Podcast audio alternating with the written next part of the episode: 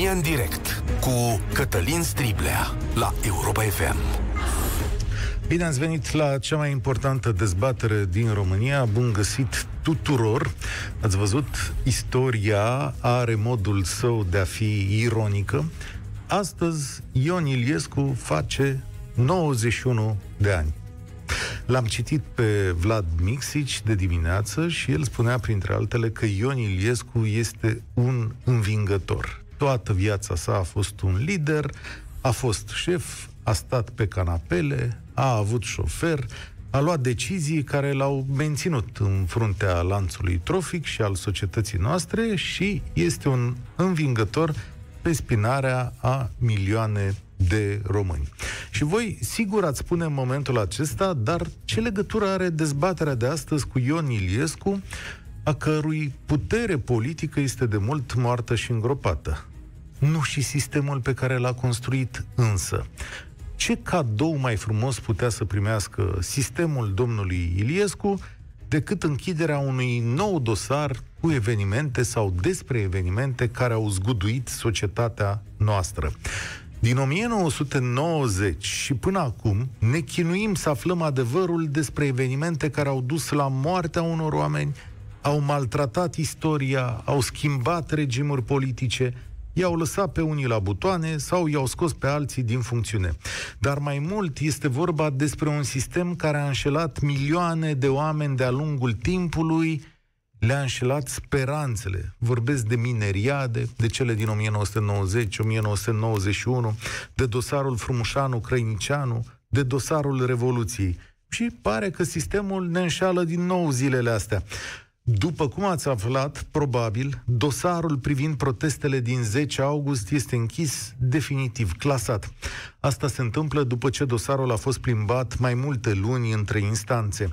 El a fost redeschis în toamna anului trecut, după ce procurorii îl clasaseră și la presiunile opiniei publice ancheta a fost redeschisă, dar ea astăzi nu mai poate fi continuată, așa a zis tribunalul, rămâne deschis doar dosarul care urmărește fapte punctuale de purtare abuzivă ale unor jandarmi.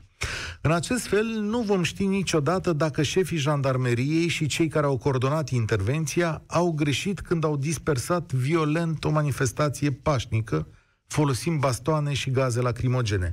De asemenea, nu o să știm dacă această intervenție a fost făcută la comandă politică și cine sunt personajele implicate.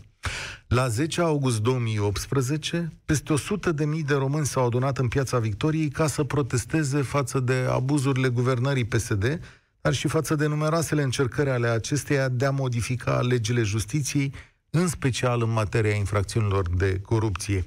Ei nu au sperat doar în schimbarea unei puteri, au sperat în schimbarea unui mod de a face lucrurile, adică acel mod infect putred, ascuns, pe care Ion Iliescu l-a perpetuat în viața noastră. Dacă atunci s-ar fi făcut curat, ă, în 1990, acum poate discuția asta n-ar fi avut loc. Sunt convins că astăzi milioane de oameni se simt din nou înșelați și sunt convins că alții triumfă spunând vedeți că v-au păcălit, v-am spus noi. Dar dacă cineva este păcălit, mie îmi face impresia că suntem cu toții, mai ales în ceea ce privește spațiul nostru democratic comun. Vă chem așadar la o dezbatere despre 10 august și nu numai. Vă dau întâi numărul de telefon. 0372 069599. Încă o dată pentru cine laude prima oară, 0372069599. Vă întreb așa, ce credeți despre închiderea definitivă a dosarului 10 august? Ce spune această decizie despre justiția din România, politica din România? Și astăzi, dacă vă uitați la doi ani și jumătate după aceste evenimente, ce mai credeți despre ele? Cum le vedeți așa în timp când lucrurile s-au mai răcit? Să pornim, dar dezbaterea, ascultați România în direct. Nu uitați că suntem și pe Facebook, ne puteți urmări acolo tot timpul și eu trag cu ochiul la mesaje și mai văd câte unele dintre ele le dau citire. Așadar, fie la radio, fie pe Facebook, vă invit să pornim. Primul dintre voi este Sorin, cel care va vorbi. Salutare! Bună ziua! Uh, vreau să vă spun că eu voi vorbi oarecum părtenitor, pentru că pe 10 august și nu numai de când au început protestele, am fost uh, mereu prezent în piață.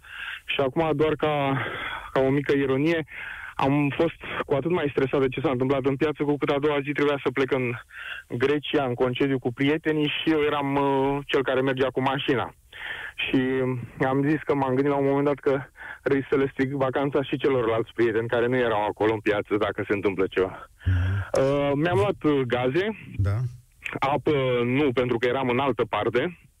Uh, iar uh, ce se întâmplă astăzi, din punctul meu de vedere, are doar două direcții. Ori incompetență, uh, cu paranteza că nu sunt jurist, dar pentru mine, ori incompetență, ori reavoință în, mașa, m- în ascunderea adevărului. Nu pot uh, vedea alte, alte două uh, direcții uh, în această... Pentru că lucrurile au fost, cum să zic, clare ca bună ziua în ce s-a întâmplat acolo. Știi, uh, acum vreau să spun un lucru de la bun început. Sigur că o să fii părtinitor și toată lumea e părtinitoare în uh, emisiunea asta. Adică aici venim și ne exprimăm opinii. Nu de asta, uh, sau n-ar trebui să ne fie teamă să ne spunem opiniile, fie că sunt de o parte sau de alta.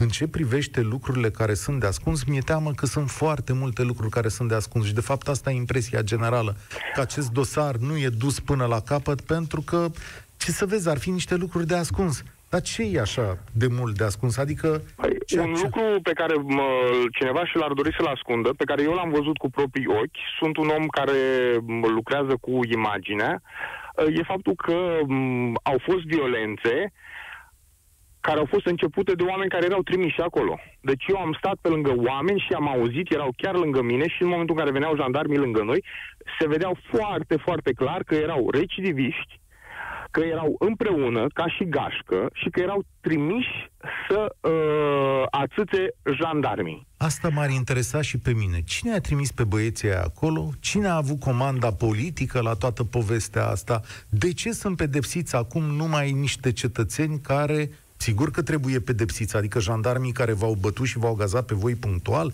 și sunt imagini, dar se creează această impresie. Domnule, cine l-a bătut pe Sorin în seara aia? Fix jandarmul ăla în ochii căruia te-ai uitat, ăla va fi pedepsit. Șeful lui însă a scăpat.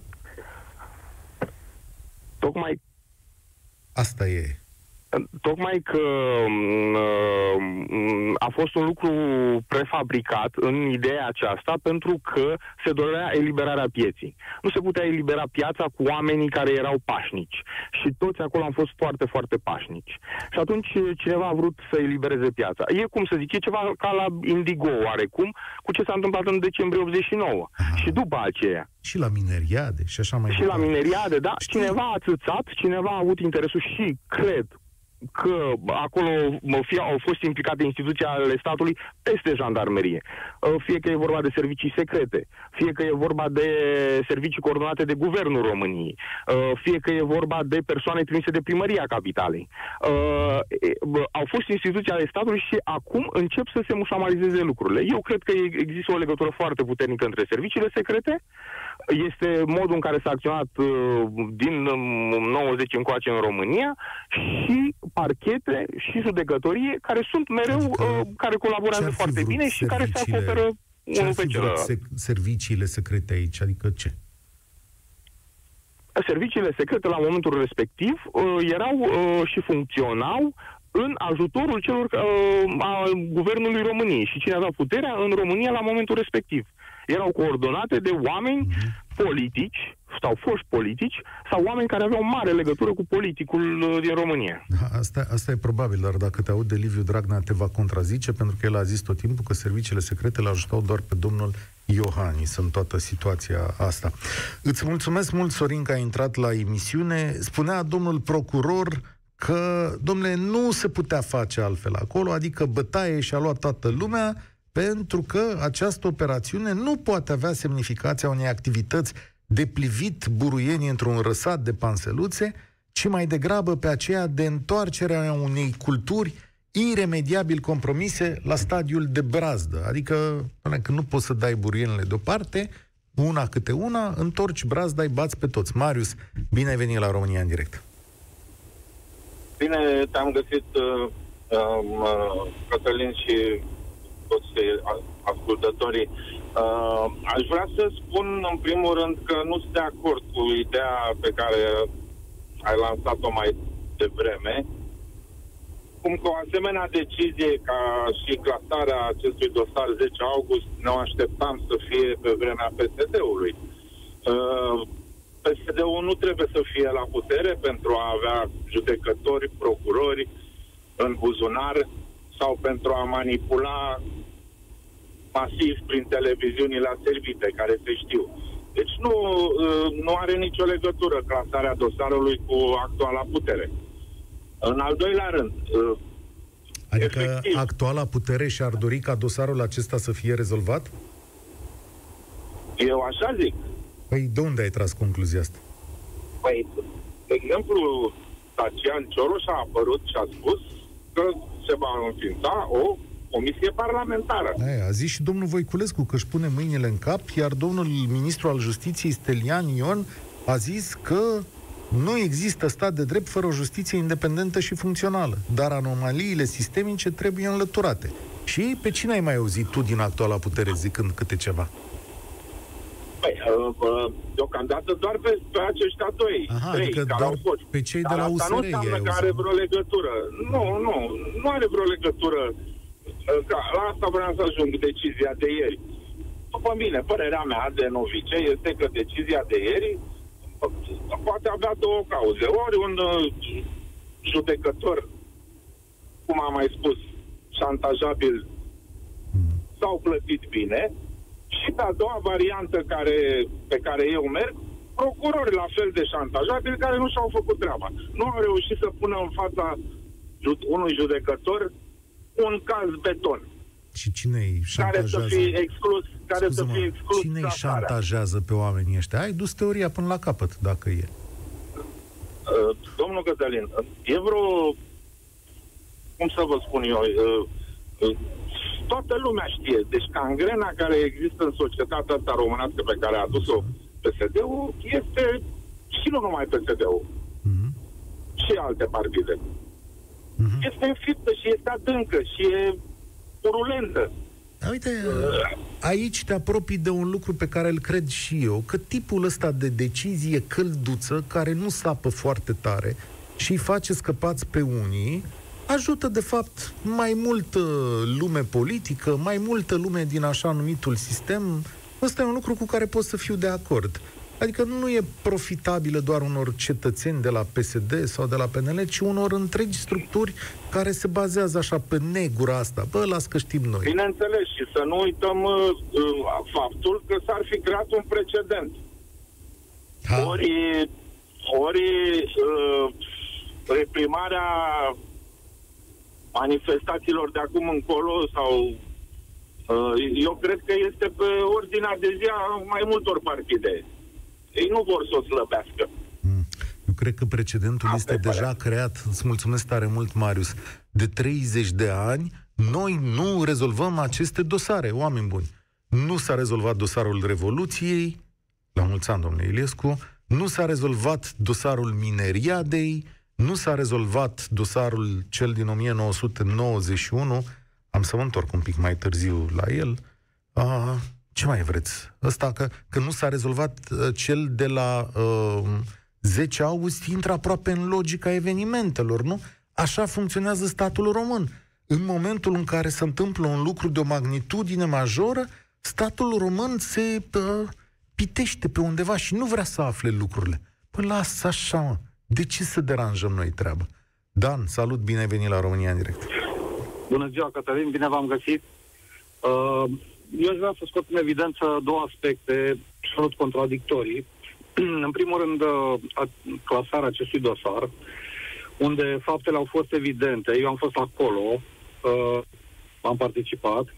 Uh, deci, uh, pe de-o parte, clasarea acestui dosar, unde faptele de violență au fost foarte clare și, al doilea aspect, uh, fac o paralelă cu întâmplarea de la Bacău, Uh, și fac apel la o emisiune anterioară, cea de ieri, unde un domn lider de sindicat al polițiștilor spunea că uh, un polițist, chiar dacă acționează uh, în limitele legii și face uz de forță, de armă, de violență și așa mai departe, uh, este după aceea urmărit și dat în judecată și motiv ca, din care uh, ei nu acționează sau, mă rog, preferă să fie Uh, Împingi de la spate va... de șefi, adică cer întotdeauna aprobare. Șeful, pot să fac treaba asta? Șeful e bine? Spuneți noastră, șeful. ok, ajunge, ajungem și la aspectul ăsta. Deci, una din cele două atitudini este greșită. Cred că uh, toate acțiunile acestea uh, transced cumva... L-am pierdut? Ha, ce ciudat. Uh, da, dacă puteți să refaceți legătura, Dan era în direct, nu-mi dau seama cum s-a oprit atât de brusc. Carmen, bine ai venit la România în direct. Bună ziua, Cătălin. Bună ziua. Uh, referitor la uh, subiectul de astăzi, era de așteptat. Nu avea cum statul să condamne tot statul, pentru că Ei, na. forțele de ordine ale României sunt reprezentanții statului. E adevărat, da. Statul ar fi trebuit să-și condamne statul, asta numai, să condamne să, pe sine. Să mă ierți, asta numai într-o dictatură se poate întâmpla. Statul... Este dictatură. E, este, este dictatură. E, este o dictatură forțată, nu ne dăm seama. Adică cum? Atât timp cât, atât timp cât PSD-ul a reușit să uh, își atingă țelurile așa cum a vrut el, fără să îi se pună nimeni în cale. Hmm. de patru ani. Nu e totuși dictatură mascată. Nu, nu, nu e, e Nu e democrație. Sunt, da. Nu simt. A, nu știu, nu n-ai vrea să trăiești în Belarus, adică nu putem face comparație. Belarus, Rusia, dacă vrei mergi mai încolo, sunt dictaturi. Da, Haideți să nu... Mă duc 30 de ani în urmă, am trăit și pe vremea Ceaușescu. Da. Păi și... și mi-am simțit drepturile îngrădite. Și azi îți simți drepturile oamenii... îngrădite? E o emisiune liberă, ai intrat, vorbești aici, adică să mă ierte da, Dumnezeu. Și oamenii, și oamenii care au fost uh, oprimați în piață pe 10 august uh, se simt liberi? Eu Ce cred, reprezintă? că, eu cred că sunt niște oameni liberi, dar sunt înșelați în momentul ăsta. Vorbim despre două lucruri diferite. Adică despre o democrație disfuncțională și despre niște instituții care poate nu-și fac treaba sau și fac greșit. Dar în niciun caz despre dictatură. Uh, este adică... disfuncțională pentru că este jumătate. Deci este, avem o democrație uh, uh, prezentată, deci că sunteți liberi, trăiți în democrație. Și când e vorba de drepturile noastre, uh, intervine dictatura. Asta da, părerea mea. Intervine minciuna, ar zice, da. Intervine minciuna, dar de ce își permite statul să mintă? Pentru că îl lăsăm. Ăsta e momentul în care noi îl lăsăm statul astăzi și statul profită. Și nu neapărat întregul stat, că aici nici nu vreau să mă uit la întregul stat, ci sunt anumite chestiuni punctuale. Da. Ai vreo speranță, Carmen, pentru mai departe? Uh, am avut o problemă personală acum trei ani când uh, băiatul meu de 10 ani jumate a avut un accident și un om al legii, un executor judecătoresc din Sfântul Gheorghe și spun orașul, a depus o declarație falsă, cu desen fals, cum că copilul meu în cădere ar fi lovit mașina lui. Mhm. Când copilul meu a căzut în mașina, uh, fața mașinii care era accidentat. Uh, la proces am câștigat apelul și am pierdut uh, recursul. Din cauza că judecătorii au dat dreptate lui.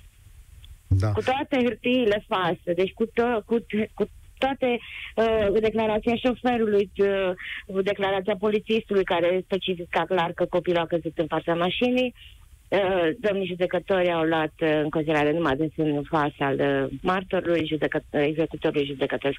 Da. Deci nu pot să mă aștept să se facă dreptate în țară unul pe 10 august, când noi zi de zi suntem uh, sub talpa lor. Îți mulțumesc tare mult. Uh, nu pot să comentez cazuri individuale asupra cărora n-am, n-am o imagine, dar despre justiție există acest sentiment și acum este încă mai apăsat că treburile nu funcționează așa cum, cum trebuie. S-a întors Dan? Bună ziua, m-am întors. Da. Bine ai revenit, Dan. Ai întrerupt uh, la mijlocul frazei. Nu e problemă. Rămăsesem la uh, cele două aspecte care sunt absolut contradictorii. Ce s-a întâmplat la Bacău sau ce s-a declarat de către liderii poliției și ce s-a întâmplat cu acel dosar uh, uh, închis. Uh, prova- cred, părerea mea este că una din cele două atitudini este mincinoasă. Și cred că e vorba de uh, declarația liderului de sindicat. Uh, nu cred că un polițist care își face datoria în limitele legii va fi judecat. Sau chiar dacă va fi judecat, va fi găsit nevinovat. Da, asta e uh, și, și uh, ce începusei să spui uh, la un moment dat că uh, s-a acționat cumva sau polițiști de la Băgău au, au acționat uh, după ce li s-a ordonat sau cum li s-a ordonat. Uh, fac o paralelă cu 10 august. Am fost acolo până la o anumită oră, deci în cursul după amiezii până spre seară, uh, jandarmii au fost prietenoși cu manifestanții. Eu am fost acolo. Deci erau părinți cu copii care veniseră, am interacționat cu jandarmii, jandarmii veniseră cu câinii de pază și chiar schimbam, uh, uh, mă rog, uh, impresii până la un anumit mo- moment dat, când a început, uh, au început violențele în același timp, din mai multe locuri. Deci este foarte clar că uh, chiar și conducerea uh, superioară a poliției și a jandarmeriei are un uh, cuvânt greu de spus. Nu și o responsabilitate. Nu mai este atât de clar, pentru că statul român nu mai anchetează asta și un procuror și un judecător au spus Bă, vă înșelați, Dan, te înșeli. A zis un procuror și un judecător. E doar o impresie cea pe care o ai. Ești dispus să accepti această decizie? Nu sunt dispus. Okay. Nu, este foarte clar și în ceea ce mă privește voi face tot ce e posibil, cumva, uh, evident, în limitele legii, când voi fi pus în fața unui fapt de genul ăsta, să am atitudine. Îți mulțumesc tare mult. Sigur că acest dosar poate să ajungă la CEDO, dar acolo la CEDO nu se va dispune o eventuală redeschidere, ci statul va fi pus să plătească niște pagube. Dar atenție, sunt multe alte dosare în care individual jandarmi sunt cercetați pentru purtare abuzivă. Sigur, dosarul se poate redeschide oricând dacă apar probe noi. Adică, de exemplu, înregistrările video care nu au putut fi văzute la data respectivă în dosar, ca ea spunea doamna Hosu, știți, uh, sunt aici niște înregistrări video care nu au fost furnizate sau care nu au putut fi vizionate, dar am avea niște date audio. Da? Poate undeva cineva mai găsește niște date pe care să le pună la dispoziția procurorilor. Și uh, ah, că vă spun imediat, că o să vedeți cât se aseamănă cu ceea ce trăim 30 de ani mai târziu, dar aș vrea să-l aud înainte pe Dumitru. Salutare, Dumitru! Bună ziua! Te ascult. Ce impresie ai sau ce părere ai despre această decizie? Uh, vreau să vă împărtășesc din uh, experiența mea atât din uh, ziua de 10 august, cât și a doua zi. Uh, nu se pune accent pe comunicările formale și informale care s-au uh, uh, transmis în uh, ziua de 10 august și după. În uh, data de 10 august, până la începerea manifestației, au fost foarte multe comunicări, atât formale cât și informale, care duceau la ideea că va exista o intervenție în forță. Mai întâi, comunicările formale din partea jandarmeriei, prin care se spunea fără uh, dubiu uh, că nu este cazul să venim cu copii acolo. Eu am copii foarte mici. Am fost în piață și în uh, ianuarie-februarie 2017 și ulterior uh, aș fi venit, am fost și cu copiii, aș fi venit cu copiii, uh, cum și alți prieteni de-ai mei, uh, au venit în seara respectivă și ne plasam la girafa de la Antipa. Datorită acestor comunicări formale, dar în același timp și datorită unor informații pe care le-am primit pe alte canale, uh, nu am avut niciun dubiu că va exista o intervenție în forță. Uh-huh. Lucru care s-a și confirmat. Eu okay. zic că ar trebui investigate și uh, aspectele acestea. Un nu, alt lucru pe nu care... Nu se mai investigează, la... adică sigur că ar trebui, dar nu se De mai o comisie parlamentară, ah? la urma urmei. Ah, comisie parlamentară, da, iată, uite o idee foarte bună, să o facă cineva da. această comisie uh, De sunt jurist de profesie, avocat. Uh, am fost coleg de an, de serie, cu Bogdan Turlog. Nu interacționez în mod obișnuit cu el. Bănesc că cunoașteți cine este uh, procurorul militar Bogdan Turlog. Da. Ok. Uh, mai sunt oameni care, nu știu, vor uh, face poate din uh, uh, continuarea într-un fel sau altul a um, cercetării un scop. Nu neapărat scop al vieții, dar uh, să vă mai împărtășesc și alt aspect. Vin din zona nordică a Bucureștiului și în uh, seara respectivă uh, am venit într-un grup mai mare. Uh, am parcat mai la distanță și am luat în mod obișnuit uh, drumul uh, de la piața uh, de la Arcul de Triunf înspre piață. Uh, o asemenea desfășurare de forțe ca în 10 august nu a mai existat niciodată. Erau polițiști călare care patrulau, erau masați polițiști cu câini, dintre care unii fără botniță, în zona statuiei aviatorilor. Totul spre descurajarea manifestațiilor, coroborându-se în același timp și cu aceste comunicări formale și informale. Uh, și, uh, deci, absolut totul duce spre ideea că urma o intervenție în forță premeditată. S-a confirmat și ulterior, uh, a doua zi, din toate bâlbele domnilor de la jandarmerie, că așa ceva urmărit. Au fost surprinși care cu siguranță de care e sentimentul uh, tău? Înregistrările care au fost făcute de cei de la fața locului uh, prin telefoane, transmisiile live pe Facebook, Eu nu cred, cred că erau pregătiți cred dinozaurii că din șefii lor erau foarte pregătiți și știau că au și acoperire. Altfel, procurorul pe care l-a invocat, domnul Perlog, spunea la un moment dat după redeschiderea dosarului că era clar că se va ajunge la această soluție de clasare pentru că primul procuror de caz, unul dintre lucrurile pe care le-a făcut la data la care, mă rog, a avut dosarul pe mână, a fost să ceară de la colegi modele de netrimitere în judecată a jandarmilor în alte operațiuni similare. Care este sentimentul tău după trei ani de la acest dosar?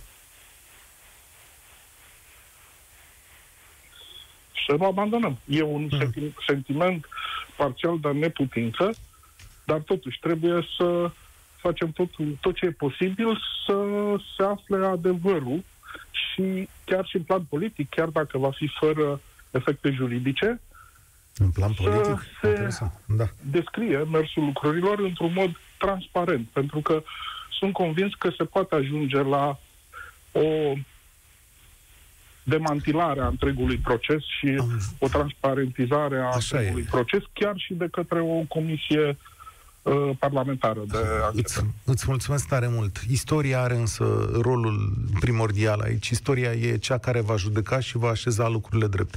Poate de data asta scăpați, cum ați scăpat și de dățile trecute, dar istoric vorbind, de-a lungul timpului, lumea va ști exact ce ați făcut și în această situație. În 1991, vreau să vă spun lucrul acesta, mi se pare important că nu vreau să-l uităm vreodată și poate în contextul de la 10 august o să vă spună mai multe. În 1991, mineriada din septembrie, care a înlăturat guvernul uh, roman, au fost uciși doi oameni. Aurica Crăinicianu, cea care se afla lângă soțul său, avea 27 de ani, și Andrei Frumușanu, care avea 24 de ani la data respectivă. Părinții lui Andrei Frumușanu, soții Ștefan și Maria Frumușanu și soțul Vioricăi Crăinicianu, Auricăi Crăinicianu, Viorel, au dat în judecată România la CEDO pentru că din 1991 și până în 2012 statul român nu a dat o soluție, înțelegeți, nu a aflat cine sunt criminali, nu a aflat cine i-a împușcat pe oamenii aia la mineriada din 1991 din 1991 și la data, mă rog, la data din 2004, când au dat în judecată, în 2012 au și câștigat procesul acesta, dar nici astăzi nu există o soluție aici, oameni buni. Adică statul român nu a făcut curat în urma lui și a protejat pe cei care au greșit și au înfăptuit crime. În 1991 asta a fost atitudinea lui.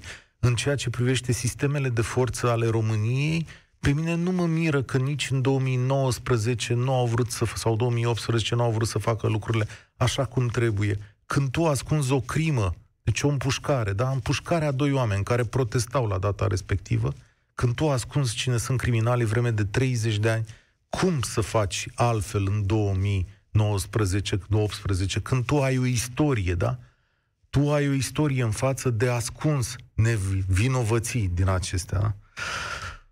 Ah, Titi, salutare, bine ai venit la România în direct. Bună ziua, Cătălin. Salutări la toți prietenii care ascultă Europa FM. Sunt participat activ la multe alte proteste. Sunt dezamăgit. Am fost furat la cântar, cum se spune Cătălin. Mm. Uh, altă concluzie nu e. Uh, culmea pe data uh, sâmbătă intram în concediu. Uh, îți din Alas deloc, m-am mutat în Brașov.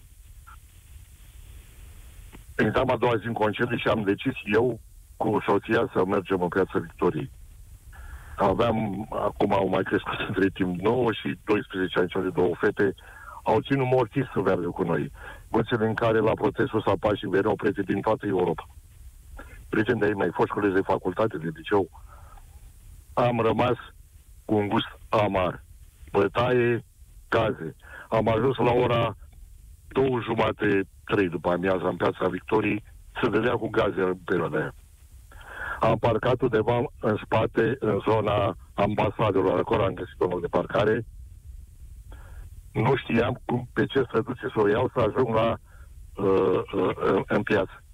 Și un tip în tricou cu rusac pe spate, îmbrăcat în combinizon negru așa, l-am întrebat pe unde și mi-a arătat așa, uh, pe, și fără să vreau, am văzut că avea bocan și desfăcuți de șireturi observă că îl observ pe jandarm și spune, domnule, eu sunt jandarm, am ieșit din, din șut, din șut, dar nu este băieți de treabă. Am văzut după amiaza aia cât de, de treabă să jandarmi.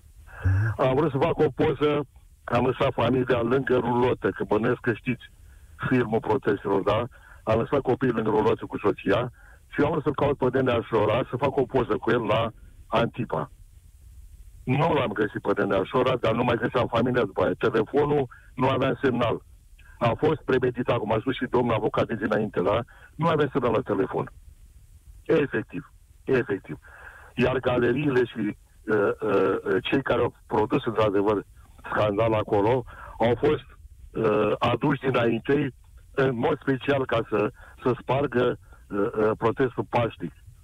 Pe de altă parte, efortul nostru nu a fost în zadar că România a fost pe care să arunce într-o odioasă dictatură. Ce bine că ai spus. Uh, să nu creadă nimeni într-adevăr Nu știm dacă mai este lumea în stradă, dar așteptăm, cum spuneți, pe cazuri individuale, pe, pe bucăți din proces, să se ajungă și la adevărații vinovați. Au fost cumpărați, pe vorbim de pensii speciale. Cine a pensii speciale? Că sunt 300, 1000 de, de uh, parlamentari care nu se mai sau... Uh, uh Dar băieții de la jandarmerie iau. Grosul se duc la, la, la uh, juridic, da? Așa au fost cumpărați de pe mine. Așa e. Așa e. Sistemul ăsta care v-a bătut are puține, are cu totul pensii speciale. Mă mir că au ratat parlamentarii acum, care mulți dintre ei au fost... Bine, în pantaloni scurți și în tricou și sandale ne-am dus să dăm lovitură de stat. Eh. Să regret că n-am emigrat cu cele de emigrare în Quebec. Am, am renunțat la un moment dat. Ne-am gândit, băi, oricare și România să pe partea ascendentă, nu numai în jos așa. Suntem cu un gust amar, eu și mulți alți prieteni care au fost acolo, mulți alți călățeni din, din toată România, am cu facultatea de industrie alimentară, care pe vremea respectivă era singura facultate. Mulți prieteni care au cu facultatea în Galați, din diferite regiuni ale țării, au fost acolo. Da? Am rămas foarte dezamăgit după 30 de ani, da? 28 în momentul respectiv, da? Că în România există unități de forță. Care este rolul jandarmeriei? Da. Care este Cătălin Rodul? Uh, avem atâta poliție și locală și municipală și județeană și națională, armată, fel și fel de forțe, ăștia pe structura asta de forță. La ce folosesc, domnule? Să stea sub da, fereastră, da, da, îți spun eu, când să stea sub fereastră să discute cu criminalul, da, dacă mă ta ești pașnic, apoi să știi că ai putea să-ți iei una pe cocoașă de la structurile astea. Cred că absolut, asta e absolut, absolut. Asta e concluzia acestor trei ani. Mulțumesc tare mult, impresionantă mărturia ta. Da, ăștia suntem uh, oameni buni. Salut, Cristi, bine ai venit la România în direct. Salutare, Cătălin și tuturor. Vă salut din Anglia, am mai vorbit noi la telefon. Sunt uh, tiristul care nu ne convine nimic. Și în 2018 am fost acolo și mi-am uh, mi-am modificat concediu pentru chestia asta. Trebuia să vin cu prietena, am venit singur. Poate mai bine că am venit așa. Ce pot să spun? Uh, sentimentul care l-am nu este de frustrare, nu este de amărăciune, nu este de nimic. Pur și simplu mă îndrăgește mai rău, ceea ce ar trebui să se întâmple cu toată lumea. Nu mai trebuie să acceptăm toate mizerile care ni se servesc, pentru că, în primul rând, nu ni se servesc de cei pe care îi plătim. Și mulți nu înțeleg chestia asta. Nu trebuie să stea toată lumea drept în fața noastră, pur și simplu trebuie să fim tratați cu respect, pentru că noi, până la urmă, urmă îi plătim pe ei. Uh, ce s-a întâmplat atunci este o bătaie de joc. O bătaie de joc și o bătaie la propriu. Gazare și tot ce trebuie. Uh, da, România putea să alunece într-o dictatură. Asta este vizibil de pe lună. Dar uh, au trecut trei ani de zile de atunci. Ca mulți alții și eu sunt foarte civil în acest uh, proces. Și ca mulți alții, doar am dat declarație și atât. Nimeni nu m-a contactat, nimeni nu m-a mai întrebat nimic. În 2019 am venit din nou în țară și m-am dus la parchetul militar. Și la parchetul militar, în loc să mi se dea detalii despre dosar și toate cele, domnul care era acolo, știți ce facea? Hmm. Vă zic eu, într-o instituție publică fuma. Ei zis? Da, nu că la, încă i-am spus. Vreau să-l filmez. Și după aceea a mai venit imediat un jandarm și a luat cu mira și a fugit cu ea pe speri. Uh-huh. Asta este nivelul. Nu putem să avem așteptări de la oameni care încalcă legile care, după care ar trebui să lucreze, să funcționeze. Legile sunt pentru proști în România și sunt făcute în așa fel încât doar proștii să aibă frică de ele. Pentru că pentru ceilalți avem portițe lăsate. De toți penalii care au fost până acum și care încă mai sunt de to- în Parlament, de, de toți cei care au doctorate plagiate, de toți cei care se întâlnesc noaptea cu interlopii. Despre asta vorbim. Trebuie să, nu trebuie să ne facem iluzii că o să vină cineva să ne salveze în România. Nu putem să așteptăm cu revoluția, cu mineriadele, cu colectiv, 2018. Nimeni nu o să le facă pentru noi. Asta trebuie să înțelegem de la început. Eu mai am 5 luni de zile și mă întorc după 7 ani jumate în, în România înapoi. Iute. Și de-abia aștept. De-abia aștept. După cum ai spus tu mai de mult, întoarce-te în țară că e nevoie. Asta fac. Păi te așteptăm. Asta fac. Păi te așteptăm, că Dar e până nevoie atunci, de să lupte. Până atunci, ce se întâmplă? Într-adevăr, avem altă guvernare, nu mai este PSD-ul ce rău, dar asta nu înseamnă că trebuie să acceptăm și de la ăștia, pentru că și pe ăștia, și eu i-am votat pe unii dintre ei. Nu dau nume. Se știe pe cine am votat. Dar și cu ăștia trebuie să fim la fel de incisivi cum suntem cu PSD-ul. La fel trebuie. Nu trebuie să avem încredere în nimeni. Pentru că i-am angajat să-și facă o treabă. Dacă lucrurile nu se mișcă cum trebuie, trebuie să facem ceva în privința asta. Nu trebuie să stăm să așteptăm, băi, sunt ai noștri. nu merge așa, pentru că ai noștri au fost tot timpul, pentru că noi am ales, generațiile noastre i-au ales. Nu, nu i-a ales altcineva din lună. Noi am angajat în, în timp, după cum se vede. Parcă ne-am mai deșteptat un pic cu alegerile pe care le facem, dar ce facem în continuare? Trebuie tratați la fel. Progresăm. Trebuie să dar... nu avem încredere în ei, trebuie... Nu, nu, nu mă refer să-i bănuim pe toți, domne, fură, toți sunt uh, incom- incompatibili cu funcția, toți au toate, toate chestiile care ne-au obișnuit până acum. Nu. Dar trebuie tot timpul să punem un semn de întrebare. Tot timpul să întrebăm, prima întrebare să fie, de ce? De ce de se ce? întâmplă asta? E, de ce nu faci chestia întrebarea asta pe astăzi. Mulțumesc tare mult, Cristi. Vino acasă, în șase luni e aici. Se apucă de treabă. Am primit un mesaj pe Facebook de la un prieten virtual, cum îi zice astăzi. Cu fiecare zi care a trecut de atunci, am pierdut câte un strop din speranța, furia, nebunia, entuziasmul și bucuria cu care am fost acolo. Azi am constatat că nu mai am nimic din ele. Libertatea și democrația sunt o luptă continuă și nu sunt gratuite. Costă și cer sacrificii. Clasarea dosarului din 10 august este rodul unui mix de deficiențe ale sistemului juridic, indolență și neprofesionalism al unor procurori, judecători și reavoință politică. Nici că puteam să punem o concluzie mai bună la această poveste, ăștia suntem 30 de ani mai târziu, când ne facem că nu vedem care sunt marile evenimente ale istoriei noastre și cum ar trebui ele rezolvate. Dar pas cu pas să știți că mergem mai departe. Și nu o să uite nimeni nici de data asta și în politică, în societate, în justiție, ca peste tot, sunt de conturi. Ele urmează să vină, încetul cu încetul și o să le vedem exact așa cum sunt în realitate. România în direct de astăzi se încheie aici. Acest subiect rămâne însă deschis în fiecare zi până la rezolvarea sa. Eu sunt Cătălin Striblea și vă spun spor la treabă. Participă la România în direct de luni până joi de la ora 13 și 15 la Europa FM.